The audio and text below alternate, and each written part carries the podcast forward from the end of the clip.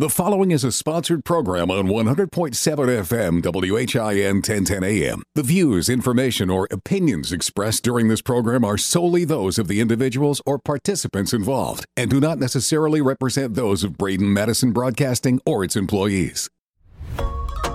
100.7 FM WHIN 1010 AM presents Sumner County Spotlight, a weekly public affairs program each Sunday morning at 10 a.m. Here's your host for Sumner County Spotlight, Jeff Shannon.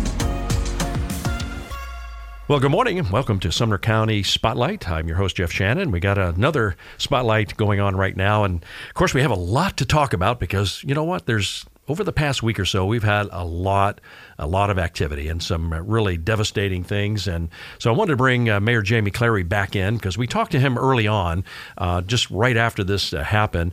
And now let's just uh, get an update, Mayor, and see what what's happening now. Sure. Uh, we've had a lot going on just this past Saturday. We had 850 volunteers, another couple hundred uh, in our parks. Before that, we've had we've had probably thousands of volunteers come out and help us out these aren't just people from Hendersonville, but people from around Middle Tennessee. Uh, several church groups came out and just emailed or called and said, "Hey, what what can we do to to assist post- people that are trying to recover?" Clearview Circle is totally different than what it was just a week ago. Can you tell everybody in just in relationship where is that located? Okay. So Clearview Circle, it's really bordered by Drakes Creek Park, Old Shackle Island Road, Gallatin Road, and Drakes Creek. It's a small neighborhood, older neighborhood that's been there for a long time. We all pass it many, many times. It's a great little secret to Hendersonville with its location. Mm-hmm. Uh, you are three or four minutes from everywhere. Several houses on the lake. Neat little neighborhood there. It's just somewhere that a lot of people don't know about, but when they do, it's like this is this is mm-hmm. pretty cool. So the age of those houses, what the 70s maybe? Or? Yeah, most of yeah. those houses were built in the 60s and 70s. Yeah. A lot of the residents there are older residents residents. So it's, it's, particularly hard for, for them to recover. 80, 90 years old to get out and cut up a tree, they had to rely a lot of volunteers. We were able to provide a lot of those. Now there's still some there's some younger folks there that were able to come out and help, and some of the younger residents there. But all of them needed some help from volunteers, and uh, and we provided it to them during the week, and then certainly on Saturday. Now I know with businesses, I think there were probably around 53 businesses either damaged or destroyed. Have we got a count on the residentials that were damaged? The amount? The the total number of businesses affected and this is from minor to major to destroyed, is mm-hmm. about 137. We had 141 residents. Okay, wow. That that, that had damage. Okay. And that's like I said, that's from minor to major yeah, to yeah. totally destroyed. Okay. We will find out that more will have to be demolished or have to be totally rebuilt in the next several days. The reason for that is, is as insurance comes in and as, as financing takes impact, the owners will figure out that it makes more sense to replace something than to than to repair it. And so we will find out more and more as we as we go on. There's also the fact that we have some of those businesses that are in, they're in strip shopping centers or they share a common wall with another business, mm-hmm. and one business got hit worse than the other. A great example of that is the Ultimate Party Store in, in Miscellaneous. Right. Uh, the Ultimate Party Store was in the middle of that building, and if you look at that, you don't see Miscellaneous anymore. That's right. I mean, it, that was what's crazy about these storms. It was like Pizza Ranch. I mean, because of where it's sitting, it's sitting down mm-hmm. low in there, and I think that saved them a lot because the, it was sitting lower and it just mm-hmm. took their sign down, maybe a couple little small damage. Mm-hmm but then went across the way and look what it did there. You know, I mean, it's interesting you mentioned Pizza Ranch because they actually they actually had their inside closed for a couple days, but they had ingredients and that they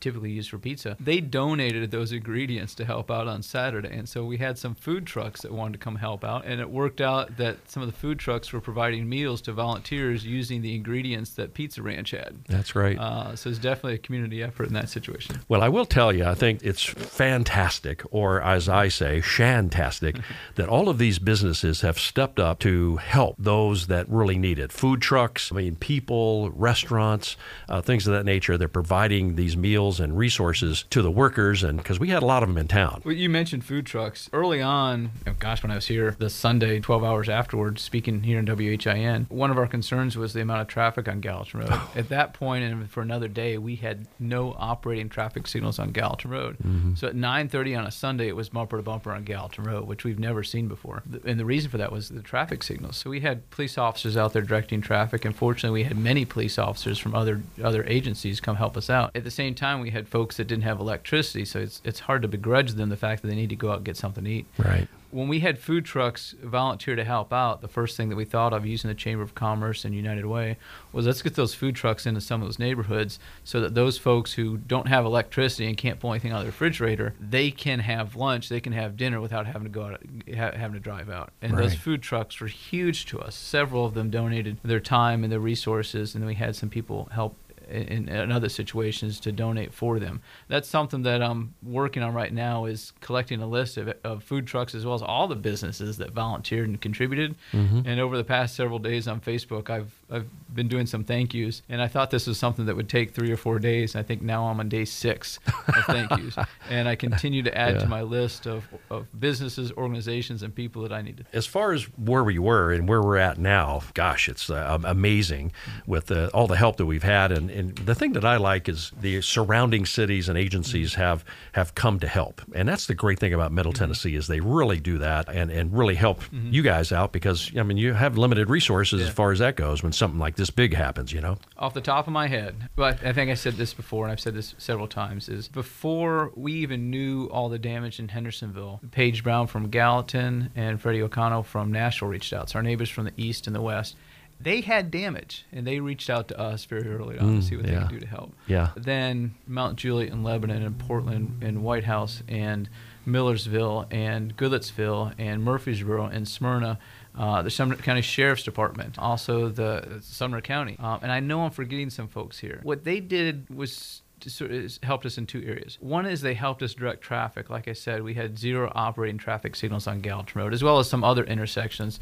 And some of those intersections needed two or three police officers. Oh, there. absolutely. We had all our reserve officers out there, and we had we had officers that were pulling multiple shifts. And to have those officers come out and help us, that was huge. But then also those cities provided some of the crews and some of their trucks to help help remove debris. Very quickly, Mary Esther Reed out of Smyrna emailed me and asked how she could help, and I told her I'm going to get back to you. And same thing from from the mayor of Murfreesboro. So the next day, I emailed him and said, "Here's what we need. We need a crew and we need some trucks." And so both of those cities, just like the other cities that I mentioned, sent out crews and sent out trucks. You'll notice maybe the big difference between this and the tornado of two years ago is we don't have as much debris still sitting on the side of the road. Right. Uh, that's because we've been able to remove it so quickly, especially with the volunteers, especially with those cities. And, and that's a fortunate situation to be in. We do know that a lot of people have debris in their backyard, and it may not be in the hardest hit areas, but it's going to be on Rockland Road, which was hit pretty hard. Yes, and it's it going to be in some of those. It's going to be in Winston Hills and some of the other other neighborhoods. So we want to be prepared to remove those tree limbs as they get up to the curb. One of the things that we did, and I'll talk about this later on as well, is uh, after the last tornado, was we evaluated what we did well and what we could do better. One of those areas that we thought we could do better was removing tree limbs from curbs. We were challenged in that because we wanted to hire outside companies to help us. But those companies very often just contracted with the homeowners that I can come pick up your tree limbs now, or you can mm-hmm. wait for the city pick them up weeks later. So what we did was we we sought bids, and this is several months ago, to have an on-call tree limb hauler. Okay. Hopefully we wouldn't have to use them, but in this case. We had a company that won that bid, and they were our on-call tree limb hauler. You see their big red trucks. It's a big red truck with a big red trailer on it. You see those going through town. When the tornado hit, Sarah Locke, our public works director, called them up and reminded them, "You are ours. um, you're not working for somebody else. You are working for us." Yeah. And so that's also part of the reason we've been able to do so much in so little time.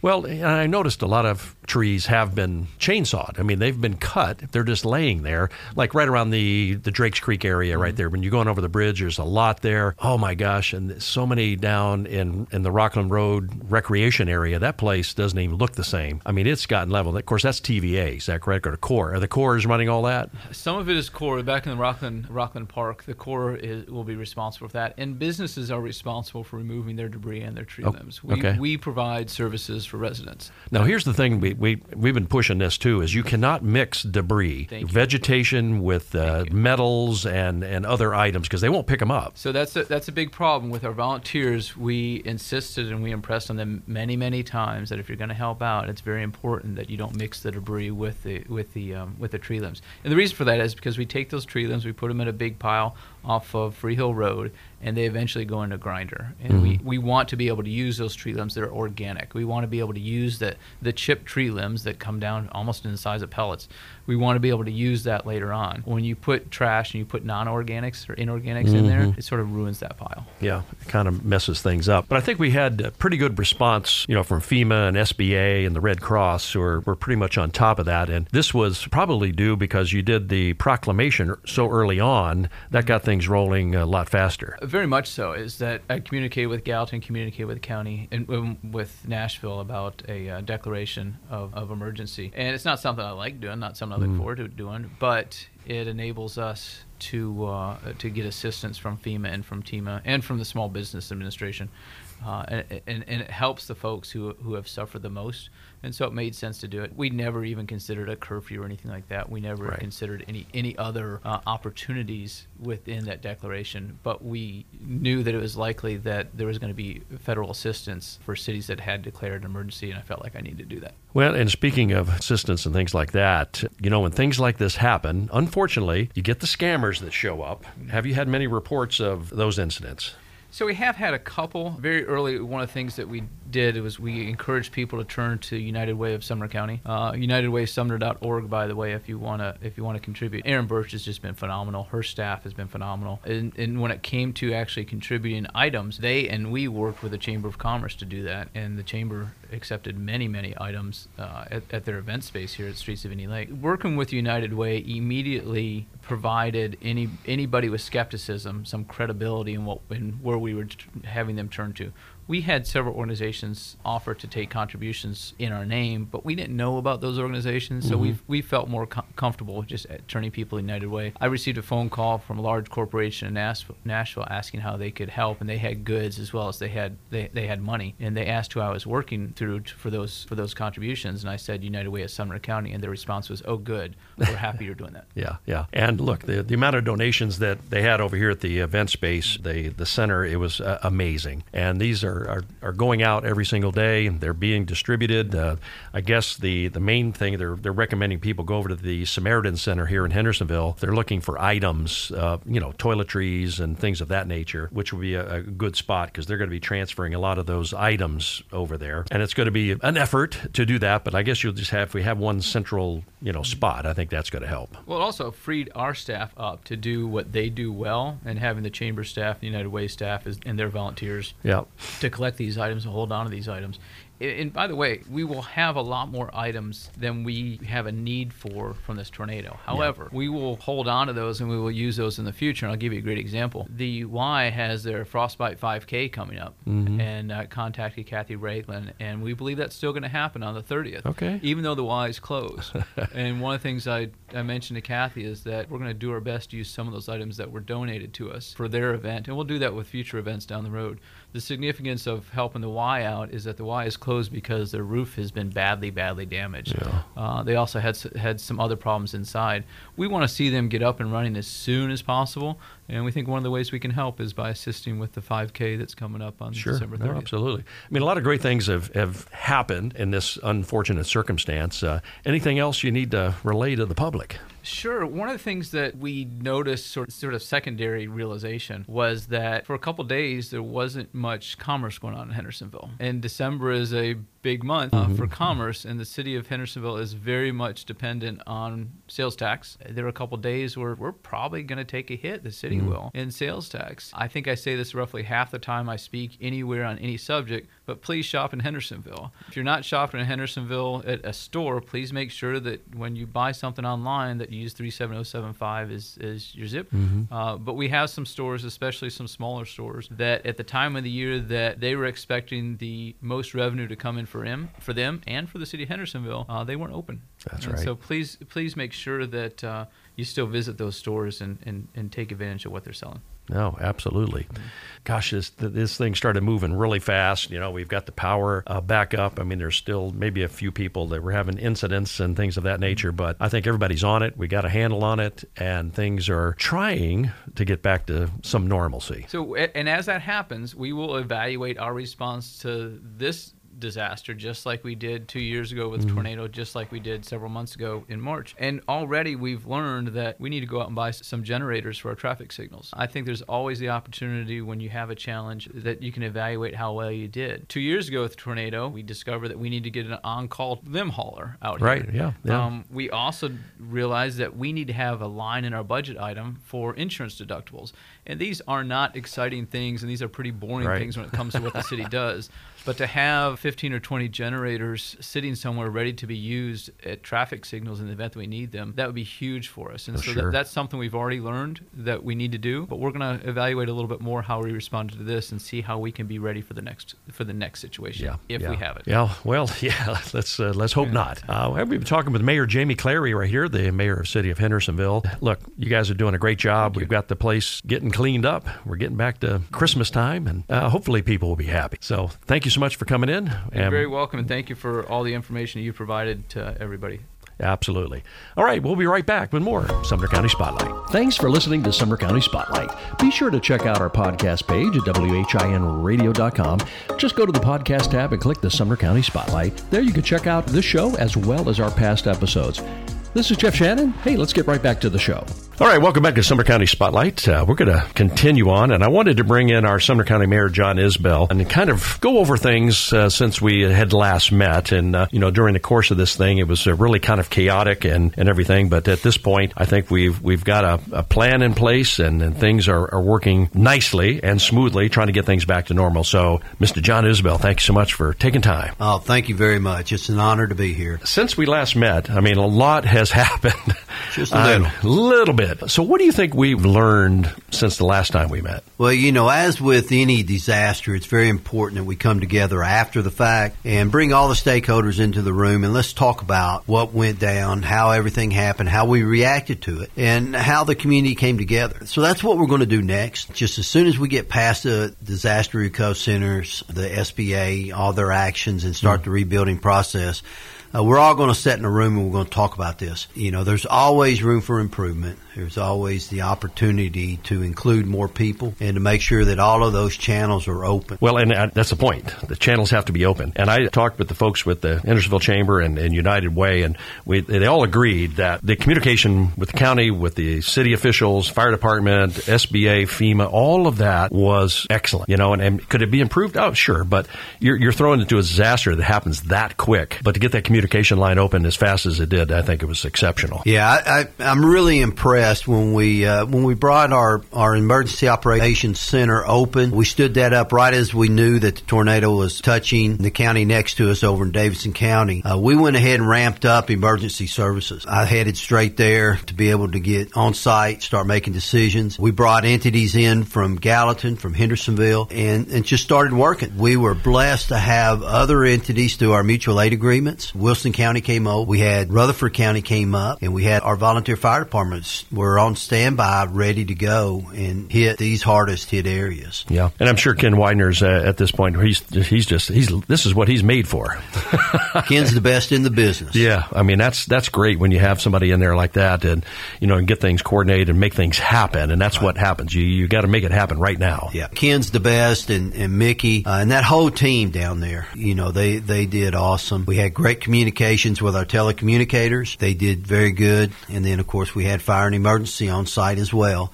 Uh, we had the Gallatin mayor was in, and just had a great line of communication. There- Was there any report at this point on the 911 calls that came in through dispatch that night? I don't have the exact number with me. It was all managed very well. I think it was it was getting close to midnight when when we ramped down and said, "Okay, we're back to the normal call load." Right. So we all uh, we debriefed and left and got ready for sunup so we could start damage assessment. Because it's hard to see. Everything was blacked out. Not not a whole lot to see at night. That's night. right. Oh wow. It looked like a war zone going through Hendersonville at midnight. Mm-hmm. Yeah. It was unbelievable. Yeah, I mean the Rockland Road area. I mean the Rockland Road uh, park down there. It doesn't look the same. Right. It really doesn't, and uh, they've got a lot of work to do down there for sure. Yeah. So as far as uh, uh, Gallatin, you know, as it came through Madison, through Hendersonville, by the time it got to Gallatin, I think it probably was kind of fizzing out at that point. Yeah, it was, I guess, what they call hopping. It was going up and down. Uh, it would hit some areas. It hit the, the plantation in Fairview pretty hard.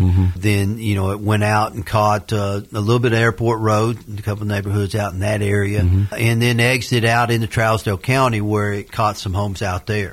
You know, it, it's eerie to look at it, and, and we've published this photo on different venues, but we've got the track of the 2006 and the 2008 tornadoes lined up with this tornado. You just see the similarities in both tor- in all three tornadoes and the areas that they cover. Wow. Uh, yeah. It's like a magnet. It, It, kinda it picks is it like a you. tornado alley. So to Yeah. Well, yeah. So- Well, we don't want that that name. we do not want that name. Uh, As far as uh, dealing with the state, uh, I know- this couple of senators came in. Uh, have you had any meetings uh, with them or the governor? I know the governor came in as well. So Yeah, I had an opportunity to tour one of the hard hit neighborhoods with the governor, and I've been on the phone with Senator Hagerty and, and Senator Blackburn and, and of course John Rose's team. So we've had constant communication. I mean, they're there to help. They've done very well. Uh, been very supportive with whatever we need. Uh, they were very good on the front end with t- with getting TVA. Uh, TVA did a phenomenal job getting their power stations up and running. So we had the power with NES and Cumberland and all of them. So uh, so yeah, all of uh, we've worked well with all of them. TEMA has been on site. They're still on site a little bit, not near as much. Uh, FEMA is now on site with their disaster recovery center in Gallatin, and then they also have an SBA center here with the Chamber of Commerce Yeah. uh, to help individuals and business owners. So it's something that you know. While I've got a second, it's really important that people understand that they have to go through that DRC, uh, the da- Disaster Recovery Center, before they can apply for the SBA loan. that's correct. And so get that letter of determination from the DRC, then you can take that to the SBA and get a low interest loan to help with the rebuilding process. And that's available for businesses as well as for personal residences. Sure. No, absolutely. And you know the great thing, if there's a great thing about social media, it really is a conduit to, to really spreading information fast because people are glued to that device, you know? Yeah, and we we've tried very hard to keep stuff posted on Facebook. This is one of the few times I actually.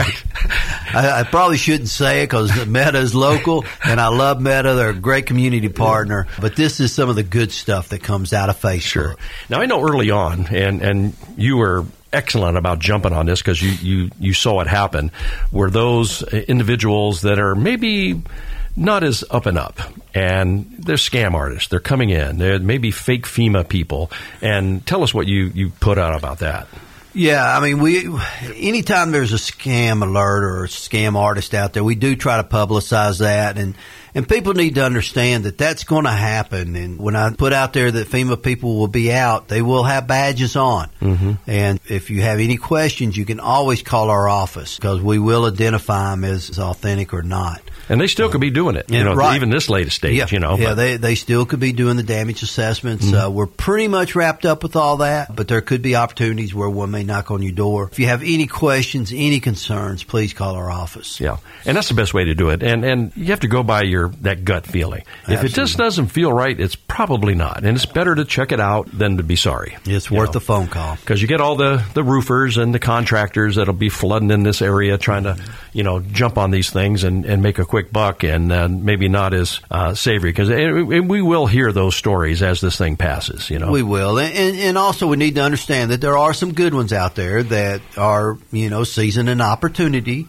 It's a business opportunity, so I understand roofers going out there and, and trying to get the business. I, Mm-hmm. you know, you can't fault them for that. You just have to be leery of those that are a bit dubious in nature. Yeah.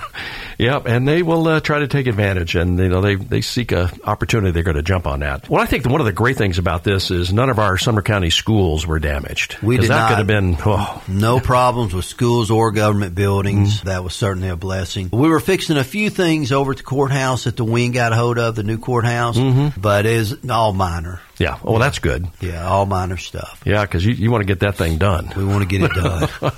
Absolutely. Yeah. You know, working with like the sheriff's office and the police departments, and of course with Ken, I mean, everybody's collaborating in there and finding out and, and talking about uh, the damage. But did they relay to you any uh, unusual calls maybe they had that night? No. No, no. We actually we had all the calls up on our on our big screen, so to speak, our big wall, mm-hmm. and uh, there really wasn't anything out of the ordinary. A lot of scared citizens. You know, that was another thing that Sumner County was blessed with no major injuries and no mm, deaths. Yes. Yeah, yeah. So, uh, so everything was mostly power lines down, trees down, you know, stuff, stuff of that nature. Mm-hmm. In talking with the Hendersonville Mayor Jamie Clary, he realized after, at least up to this point, that realized, okay, there are some things we could do better. And one thing he mentioned was putting generators, buying enough generators where we can put them in, in the proper places, like busy intersections, to run the traffic lights. People still got to go out. You know mm-hmm. why they go out in all this mess, but still, you got to control those street lights because that was a, that was a big issue this time. It absolutely was, and I and I think that's an excellent idea. And we actually, in our last meeting with with EMA with Ken and, and his crew, we talked about trying to get some extra generators as well, just to have them over at the EMA. And a lot of those are for our towers, our communication towers. We got to make sure that those stay up and mm-hmm. running. Uh, but also to have for need. You know, we had uh, the Legacy, uh, one of our uh, convalescent homes that had some issues. Yeah. And uh, when the power is out for so long, that becomes concerning. So uh, th- that's where generators are needed, and we just want to be able to be there for them. Well, I think in those those places, like you just said, probably will learn from this as well because look, you got people on ventilators. That you have to have power in there. So they're they're going to have to break down and, and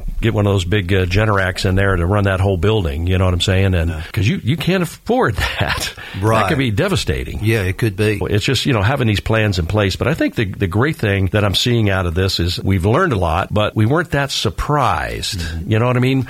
Yeah. As things start happening, uh, everybody just did what they're supposed to do. Yeah, well, you know, this was my first tornado as county mayor. This was, you know, of any disaster of magnitude. And, and I was very impressed. I was very impressed at how everybody came together mm-hmm. in the EOC. And people need to understand that's, that's where it happens. And for those that don't know it, the Emergency Operations Center is a hardened facility. That building can take a direct hit from an F5 tornado wow. and we can still operate. Yeah. So that's where everybody goes. We have to have representatives from all of the cities, representatives from all of the law enforcement and fire and all that. That's, mm-hmm. and, and we run everything out of there. So the ability for them to come together, ramp that up so quickly, and us start coordinating efforts, and then you start seeing the other counties call and the other cities call and say, hey, what can we do? Well, we can't just say go here, go there. We have to have a good specific spot for them to go. And all that plan evolves on the fly. Mm-hmm. So having having a team like we had there running that show was very impressive for me. Now I will say that I took some notes of things that I thought could go better, and as we debrief and do our after action plan, that's some of the things that we'll talk about. Well, I could tell you this that. Uh, Sumner County should have the utmost confidence in your ability. You got through this thing, and if it ever happens again and it stays away from our alley, and hopefully we won't have to deal with it, uh, I think it's going to be a lot better, just a, a lot more streamlined, you know, we won't have any surprises right. pop up on us. You know what I'm saying? So that's good. So what do we look at going forward here? Well, going forward, we're still we're looking at the rebuilding process yeah. now. You know, y'all care about your businesses. You know, support those businesses out there. You know, I know there's several of them that hopefully they're going to be reopened soon, and they're going to want Hendersonville supporting them and Gallatin supporting them. And I'm looking forward to all of these businesses reopening and supporting them and uh, making sure that they're the most successful business that they they can be here in Hendersonville and Gallatin. Absolutely, and you know it's just the the wheel is big. And once it starts moving, you want all those parts to just all come together and be smooth, you know. So, well, just keep doing what you're doing. We'll keep checking back with you. And uh, got anything to, to spread out, you know, send it over to us, and we'll be glad to do that. Absolutely. Thank you very much for having me, and, and thank you for all you do here in Hendersonville and Sumner County area spreading information. Well, that's what we're here for, and we, we love it. All right, that's going to wrap it up for this segment of Sumner County Spotlight. Stick around, we got a lot more coming your way. Thanks for listening to Sumner County Spotlight, a weekly public affairs program heard each and every Sunday right here on WHIN. Or you can listen on our podcast page at WHINradio.com. If you'd like to become a sponsor of this program, reach out to me, Jeff Shannon, at jeff at WHINradio.com. Welcome back to Sumner County Spotlight with Jeff Shannon. We're going to continue our program today, and you, we got a story for you. This is Fire Chief Scotty Bush right here in Hendersonville. You have a story to tell, and we've got some great stats and uh, a great kudos going out to you, which we'll talk about as well. So, hey, welcome back to Hendersonville, and you can start off with that. Thank you. It's always good to be here and, uh, and, and, share our message on WHIN and, and get to spend time with you. I guess kind of add on to what you were talking about. Been out of town on the day of the event, uh, December the 9th of the tornado, and just landed in the airport, making my way to luggage claim and uh, baggage claim. And my phone starts ringing, and uh, folks were telling me about all the destruction that happened uh, here in town. so I went from a stressful week in class to uh, having to change my hat now of thinking maybe I was going to get home and see my girlfriend for the first time in a week and spend a nice, peaceful evening at home. And not going to happen. Yeah, it changed pretty quick. yeah, so you get the calls. They said, "Wow, we got this," and one of the things that came up was big play entertainment, which is, I mean, that was pretty yeah. serious. Yeah, that was the first uh, actual call that I got was that big play had collapsed and we had over 200 people that were inside the building and p- potentially trapped for that. Wow. And so uh, I was perplexed, of course, and wanting to confirm that because obviously some phone calls are going to have to be made. Mm-hmm. Uh, Nashville being down the street with us, they have some technical rescue folks uh, actually, they are Tennessee Task Force 2, and they're well equipped for building collapses, things like that. I wanted to confirm that, but I got on the phone immediately with them and said, I know you're, you're busy. However, we, we may need a favor in Hendersonville as well. Yeah, and that's that's great to have that collaboration. You, everybody works together. And that's the great thing about everything that happened. I mean, as you saw throughout the, the, the past week, how this community comes together, how resilient they are. We bounce back, we, we go out, we help out, and, and donate money, donate supplies. We'll appreciate that. Yeah, it's. Uh, um, Hendersonville's a really great community. I've been here uh, my whole life. 2006 tornado, the 2010 floods, 2021 tornado, a straight line wind event in the spring of this year. Yeah. And then turn around and have a tornado almost two years to the date of the 2021 and the way the community responds. The chamber, Miss Kathleen, Erin through the United Way, and just mm-hmm. all the people that are willing to give. You know, there's a lot of decisiveness in the country. That's a story for a totally different day. But when something like that happens, it truly shows the spirit spirit of a community and how resilient they are. And to be the fire chief, uh, that was part of one of my classes was community and resiliency building and programs. And uh, I, I, think we're doing really good here in Hendersonville. Yeah, I mean, and I know you guys do ongoing training. I mean, this is just a constant thing. You have to keep up new technology, new techniques, things of that nature. But how do you plan for something that happens so fast like this? Well, unfortunately, we're getting a lot of experience over the last few years. right. Uh, that's not something to, yeah. to, to brag about, but uh, you learn from each episode. I think when some of the initial paperwork and stuff slows down a little bit, I think we're going to get together with other city leaders, the mayor and uh, mm-hmm. Mr. Eckenroth, and uh, department heads, and and discuss the good, the bad, and the ugly, right? And how we can grow. But really, those uncomfortable areas is where you get the best growth. That's right, and you uh, learn. Correct. I mean, you get some best learning things. You say, okay, we did this, this. Eh, we need to fine tune that. Yeah, absolutely. 100%. We activated the the EOC. By the time we got there, uh, PD had already had it set up. I just kind of blended in with them. And it, once we get it open and get our feet up underneath us, uh, again, because of the experience we've had over the last few years, it really flows well. Mr. Eckenroth showed up, and I think he was in communication with the mayor. Information and, and things was flowing in one avenue. PIO was there, Casey Lamar. So, I mean, again, there's there's some areas we can improve as an agency, mm-hmm. as a city, but obviously those are the things that we'll focus on for the next event, whatever that may be. And we even train for those events. So, like for you know, hometown jams, the Freedom Festival. Uh, you know, we always have a large presence at yeah. those festivals mm-hmm. as well. And again, going back to today's society, you never know what's going to happen. But that would certainly be an, a, an area where a large group of people are congregated. If something was to happen, that we would activate an EOC and, and triage folks or just run a, a large scenario like that. Sure. And, and I guess you also learn, say, well, if we had just had this piece of equipment, because there's always equipment for something. Yes, and, and, and, I think the county mitigation plan identifies some of those weaknesses okay. that we yeah. have as a city. We've talked about that in staff meetings with Mr. Eckenroth and the mayor, and I think that's something we're going to pursue in the coming months. Uh, mm-hmm. We've identified so like on these red light situations, they're looking at trying to get some uh, generators that right. would plug into those, so you're not risking the police officers' lives in those dark intersections trying to direct traffic for folks. Yeah. Oh, it was a mess. Yes. I mean, it was it was surreal to drive down anywhere, and we weren't out gawking. We had to go out for a reason, but it, it was it was crazy. The cops are out there in the middle. I mean, how dangerous that is because nobody can see you, even with the vest on and things like that. So that is a great idea to have have those generators in those, especially those major intersections. But I don't recall of any any crashes that happened or anything serious. I mean, there might have been some bumpers or things like that, but uh, I don't remember a whole lot of call volume uh, that related to car wrecks. I think everybody was kind of minding their P's and Q's. There was a lot more people on the road than what we expected. Oh, it we figured crazy. folks would not come out, but uh, it was was crazy uh, how many people did come out, and you know, various reasons. Folks are coming out to check on friends, family, businesses, Mm-hmm. etc. But you know, in those times of events, we we try to encourage folks to stay home. I think the ECC was inundated with like 300 calls within like a two hour window, and I think the city of Hendersonville, the fire department alone, we answered to 75 of those. and most of those are health related, correct? Uh, we had some minor injuries, five to seven people, nothing super big. Uh, again, uh, praise God that there was no fatalities. I mean, uh, if you didn't believe in Jesus or God, I think this was a time at the time of the evening that this occurred, and so many people out in the community and doing different things, which we encourage all the time, and not for us to have a fatality. I think uh, I think we had somebody looking over the top of us. Well, as many uh, senior living facilities we have, any any calls in those places at all? Uh, But- typically, those come in after. Uh, we'll Okay. get some gas leaks and structures, right? Okay. When you start having walls collapse, roofs blown off, HVAC units come loose. Mm-hmm. Uh, we get the typical gas calls. Typically, the, the senior centers would be like the next day where they don't have heat, where they don't have power. Right. And we're trying to figure out how to get them generators. Not every one of them has generators on their campuses. Right. Uh, and so we, we, we reach out to EMA, another uh, community partner, and, and try to get uh, generators to those. you know, because all those people on ventilators and oxygen and you, who knows what. I mean, you got to have power right away. Yeah, we have a few of those in Hendersonville that we've identified, and those are the folks that we focus on first. Okay. We have kids here in Hendersonville that do our own uh, ventilators. They they have a battery backup for a certain amount of time, Mm-hmm. uh, but our list is focused on those individuals and the retirement places. Yeah. From the day you arrived, you came back to now. What's your assessment at this point? man, just uh, what a what a great community. I Mm-hmm. mean, again, just the outpouring of, of concern and and compassion. The folks uh, in the community that just gave money,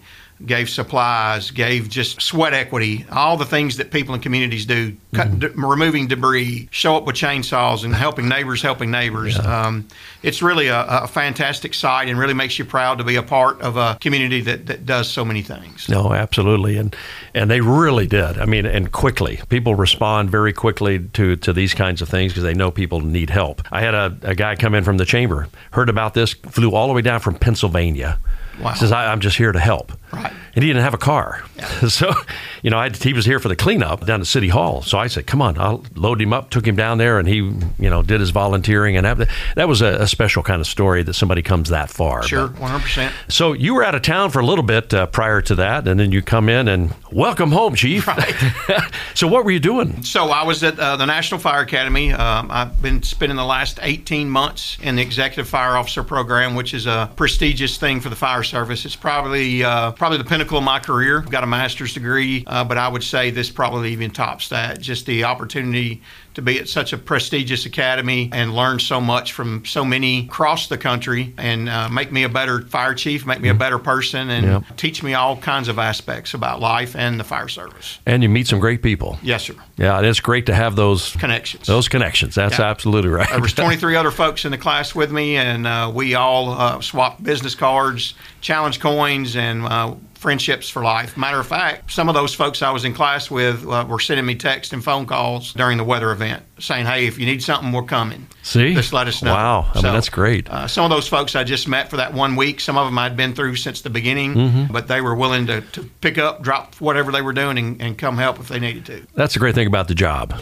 You know, you get that close knit community, whether it be blue or red. You Correct. know, they, they all stick together. You know what I'm saying? Yes, and uh, so, what are some of the things you had to cover in this course? I mean, it, we were talking before, and it's like pretty uh, intensive. Yes, sir. So uh, it's kind of a, like I said, it was 18 months. I went up, I think, last November for a two week exercise of executive leadership self. And basically, that first class is kind of educates you about yourself, your job. You're in the in the room with other fire chiefs or deputy fire chiefs or folks aspiring to be chiefs. You have to have a bachelor's degree to even be allowed into the program. Okay. And so you spend those 10 weeks doing self assessments on your life and your work life balance. And you educate educate yourself about that you can get so submersed in work that your family can suffer from that. And I think that's a huge message that I would try to tell anybody. I try to tell that to my staff now. The job is very important. Yep. Uh, but at the end of the day, when the job is over, 30 years or longer, Mm-hmm. uh, at the end of the day, your family and friends are really who's going to be there for you because the department will and should go on, right? You want folks to continue on and make it better. But at the end of the day, the only folks that you're going to have is your friends and family. And so it really educates you about how to balance that and make that work for you as a professional. No, absolutely. It's so so important. But there's so many different aspects of your job, and this course pretty much is you know for the like like you said the chiefs and aspiring chiefs coming up. So it's just a great insight on things you're going to be facing and how to improve yourself. And some of these courses were like, whoa, that's pretty intensive. Yes, so we uh, we we went back for another uh, one week course that was uh, exercise of executive leadership, where you focused on your organization. Typically, when you're inside of an organization, I don't care what organization it is, you see all the good, and uh, it's not to say that you do things horrible or bad or you're wrong in the way that you do things. But you get a different perspective from folks looking from the outside looking in, and so it opens your eyes to uh, to doing that, to looking at what your organization is doing really well, and maybe what where there's some gaps identified, and what you're going to do as a leader to try to close those gaps. That doesn't mean you have to do it all at once, but you've got to work towards those. No, absolutely. Uh, and, and, and again, identifying where your weaknesses are because we all have them as an organization. And there's so much to learn in, in management and organization and how to streamline it, how to make it better, how to improve, and using technology, using information because it's an informational society, you know. So Yeah, it, it- the fire service has changed tremendously. I mean, this is my this month is my 37th year with the city, so it has changed tremendously. And the days of walking in and telling the council that you know well, I need money because money saves lives. Uh, you can't put a price tag on a life. Everybody knows that. right. And data drives decision making. And uh, we have sh- completely shifted our focus in the organization to having supporting data to help make us decisions to present to board and the mayor uh, to help them make better educated decisions on where funding should go. No, and, and that is important. And, and as we know, technology changes. We have equipment that ages, and in your line of work, you got to have something that's going to work. And what's the oldest vehicle you got right now? Uh, we have one that's about 21 years old, but the board is uh, working to, to Yeah. get that replaced. Yeah. And uh, I mean, they, they've been over backwards to try to help us with keeping us. We just passed recently a, a resolution to have a, uh replacement program 15 years frontline, five years as a reserve. And the board understands that. And Mm-hmm. it comes at a cost, but they- they're willing to invest in the organization that gives so much, like the, the, the day of the tornado. you graduated this course, and then you get you get to put those letters behind your name. Now it's like ding, ding, ding. You know what mine is? What's that? I got an NDAA. Okay. That's very prestigious. Okay. No degree at all. Well, that's okay.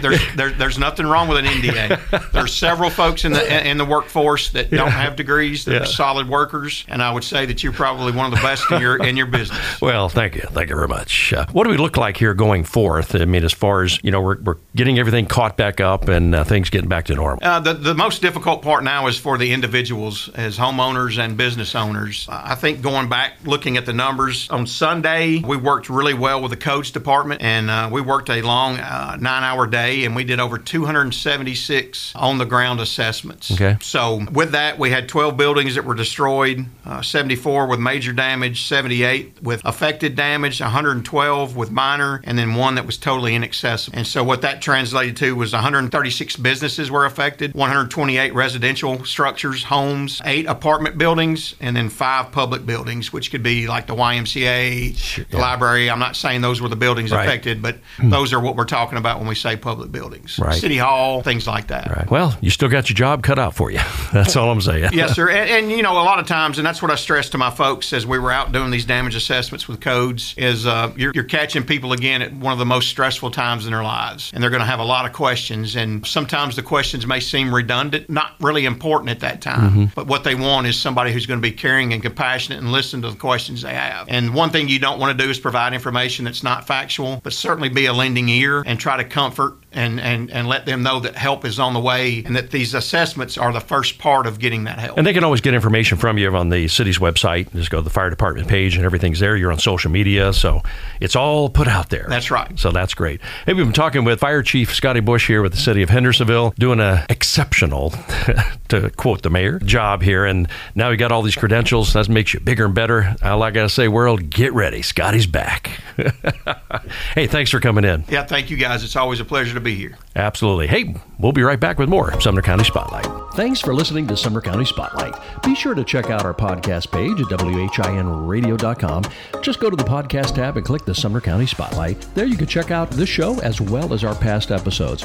This is Jeff Shannon. Hey, let's get right back to the show. All right, welcome back to the Sumner County Spotlight this Sunday morning here with Jeff Shannon. We're going to continue talking tornadoes. We don't ever want to see one again that's come through here. And we've had great conversations with some of our leaders. And I wanted to bring some folks in here that were kind of on the front lines of this whole thing uh, as it got started. And uh, we got Kathleen Hawkins, the president and CEO of the Hendersonville Chamber, and we got Erin Birch with United Way Sumner County. And uh, look, you, you, all were are we right there at the forefront trying to organize this thing and, and get things in place as hectic as it was. So Kathleen, thanks for coming in. I know it's you're still busy over there. Kind of give us an update on, on your part. An update on our part as far as how, how it started? Yeah. Yeah, yeah.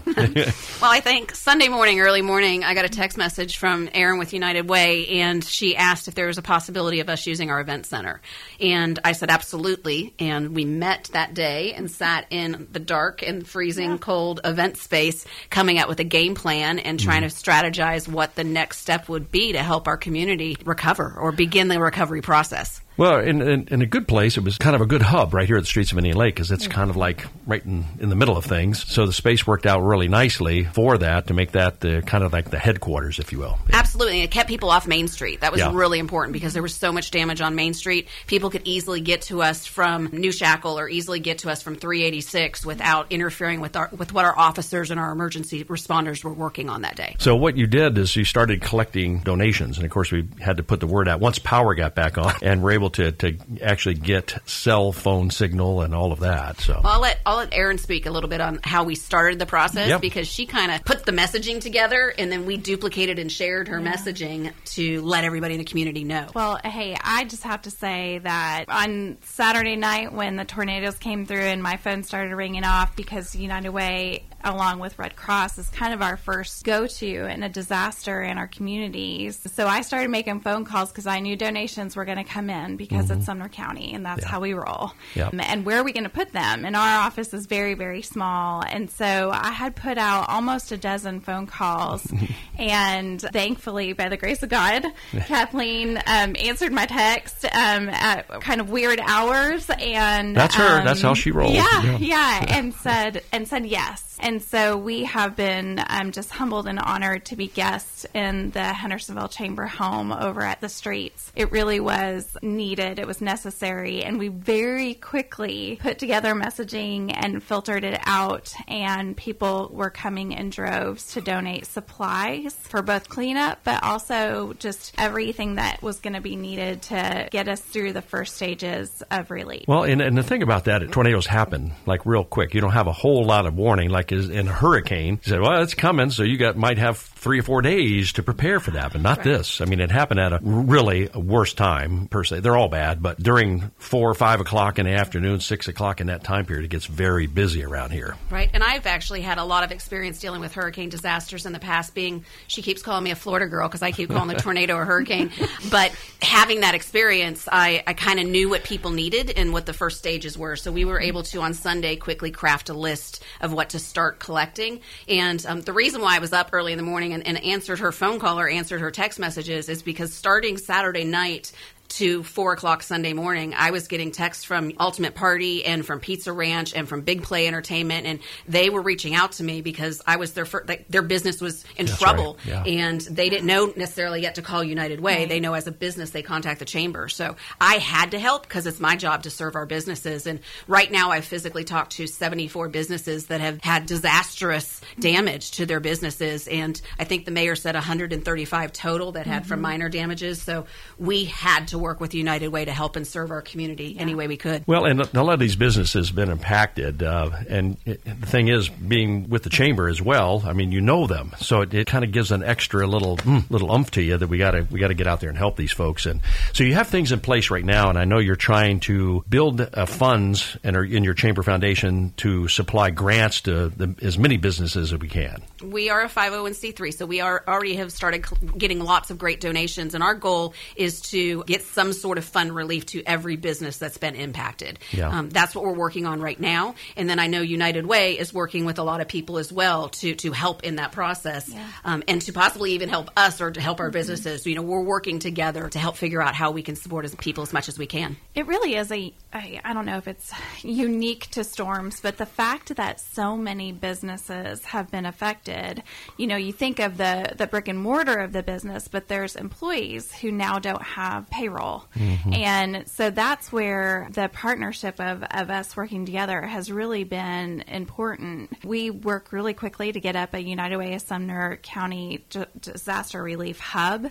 And so um, we've just been sharing information out, whether it's agencies that are going to be helping folks or what the folks who have been affected, where they can go and get what what's needed for them. Just a one stop where they can kind of find out what's available, what they need to do. If they're individuals, they need to register with Red Cross. If they're businesses, we have SBA that's set up at the Hendersonville Chamber office, the real office, not the streets. Yeah, that's located at 100 Country Club Drive, and, and we're telling everybody whether your FEMA is there and the SBA is there. So whether mm-hmm. you're a, a personal person that was impacted, an employee that was impacted, a business that was impacted, or you have a home, even if you're a renter that was impacted, you do need to register with both FEMA and the SBA. So you can SBA does not only loan to small businesses; they do have other opportunities available. Hmm. And I tell people that to find out what you qualify for, and if you don't use it, then send it back. You know, put it in an interest-bearing account for a while, and hmm. then send it back. I think that's really important for people to know. They're open Monday through Saturday from eight to five,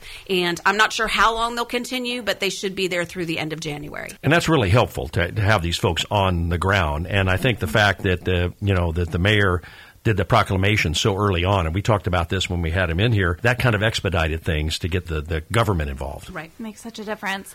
And just so everyone knows, the Red Cross is available on site at Union University, and they are available 11 a.m. to 7 p.m. today and tomorrow. Okay. Um, that would be Friday. Well, and, and you got you just got to go in. Some people might say, "Well, I'm not sure." You know, just go and they'll they'll help you through that and, and see if you you actually could qualify for that because they have to do assessments because there'll be those people that try to milk the system and they've got things in place. They've been doing this long enough, so they they've got things to do that. It's it's great that they're going to be there as long as they're needed. If they're done on Friday, they've got everything, then they're done. You know, but uh, the great thing is there's a lot of information floating on social media that you have been putting out, that you've been putting out, and where to go, who to call, like the American Job Center for people looking for jobs. And the thing about jobs is we've had people come in over here that were actually worked at Big Play Entertainment, and now they're out of work. Right, right. You know? Their, their whole building is going to be taken down. It's, Yeah. it's and they had 200 people in that space that when it occurred. It's it's pretty traumatic. So we are working right now, not only with United Way, but with the Goodwill Career Center and the American Job Center to hold an employee assistance day, and it will be held at the chamber next week. And we'll do more than one if we have to, but we're going to Mm-hmm. get the message out to all the businesses that were damaged and any homeowner that is out of employment. Maybe if they worked remotely and now now they don't have a place to work, to get them into the chamber office, to let them talk to um, file their unemployment and talk to American Job Center and talk to the Career Center at Goodwill. But also, while they're there, go ahead and apply with FEMA or the SBA if they need to. So we're trying to create a one-stop place so it's not drastically overwhelming and we're not sending them to places all over our community. No, absolutely, because that's that gets frustrating, especially this day and time with all the shoppers here and the traffic we have. It's uh, makes it difficult. And they're in the middle of trauma. Yeah. And and that's that's just a really difficult time to navigate things and so we're trying to make it as easy as possible in a really really tough time and especially at the holiday season. Right now, I can tell you that I want to encourage people that if you have a need that's unique, like uh, the first couple of days, a lot of businesses like Jolly Ollie's or, or Firestone, a lot of businesses were in desperate need of dumpsters. That was hard to do. So I was able to go to United Way and say, can we get dumpsters at these locations? And because of the monetary funds they had received, they were able to help us do that. But we've also had businesses reach out and say, I need shop vacs, or I have a place that I can move my office and work, but I, I, my desk and my chairs were destroyed. And we literally got a business three desks and three chairs. And then we got another business a desk and a chair. So no matter how odd the request may seem to be, we had a business come in and all they needed was plastic bins because they had important paperwork that Oh, needed to be right. salvaged and they needed a place to put that paperwork before it was damaged. Sure. So it doesn't matter what it is. If if you have a need, call the chamber, call United Way. We'll figure out how to find it because there are enough people. We're the volunteer state, and people stepped up and served in a really really big way, and they're continuing to, to want to help. I can't tell you the biggest need I have right now is I have several businesses that are trying to save equipment or furniture within their business, and I need pods. So if anybody has storage units or pods that they can hook us up with, give us a discount on donate, or any temporary warehouse space that people can use, it's going to take, you know, in some cases, six months to mm-hmm. three to five years for people to rebuild. And if they can save, like Jolly Ollie's, they have custom booths that were made. They need to relocate those booths somewhere so they don't have to remake them mm-hmm. again, or that's an additional devastating expense. So that's what our need is right now, mm-hmm. you know, in the immediate future. That and helping employees. And for you, And for us, you know, one of the things that's so important to realize is these folks that are being displaced from their home or they're so damaged that they have needs, they need places to be able to walk through their needs as well. And that's where the partnerships with United Way really come into play with our partner agencies all across, whether it's Hendersonville Samaritan, Unlimited Potential, got folks at Gallatin Cares, Gallatin Shalom Zone helping with toys. So all of these agencies really wrap around and collaborate to make sure that these families are being taken care of on an everyday basis. But now we've thrown a disaster in their way. So we've definitely been sending folks their way. Um, that's where some of the funding will be going out to those agencies to make sure that we can help with those financial burdens that the individuals and families are having during this time as well. And what's a, a big need that, for you right now? You know, a big need for us is to make sure that the information is getting out to the people that need it. So, sharing our information that we're pushing out on socials, just looking at the UnitedWaySumner.org website where we have our disaster relief hub because we're trying real time to make sure that we have updated information on there. And, and that's part of it is making sure everyone has the right information so that we're not making someone who's just been through this huge trauma go to 30 different places. Sure. Well, you know, we're into this thing, what, a week or so? I, I God think it's a month. yes, yeah. It's a blur. Kathleen, we'll start with you. What do you think is the biggest thing you've learned from this experience? How great Sumner County is. Yes. You know how amazing to have 850 volunteers show up on our cleanup day, to have people like the, one of the most overwhelming things I think we dealt with the Monday after the tornadoes hit was the amount of people saying, "How can I volunteer? How can I volunteer? How can I volunteer?" And we were like, "I don't know yet. You know, we're working on it." Let's and we were just taking names and numbers and trying to document it and, and trying to figure out how people needed help. I can tell you, Jolly Ollies, I think they filled up four dumpsters worth of stuff. They said that they did two weeks worth of cleanup in two days because of the amount of volunteers. That's right. Rogers Group came out with bobcats and they mm-hmm. were lifting. They filled, I think, four or five dumpsters at Ultimate Party because the whole back end of their building was demolished. And it's a big difference when you're cleaning up from a house that's been demolished that was wood mm-hmm. frame to buildings that are concrete, Steel you know? and concrete, yeah, all of that, yeah. So, Erin, Erin, what what about you? Gosh, you know, I think I'll be able to fill in a lot of blanks in my uh, disaster relief notebook now.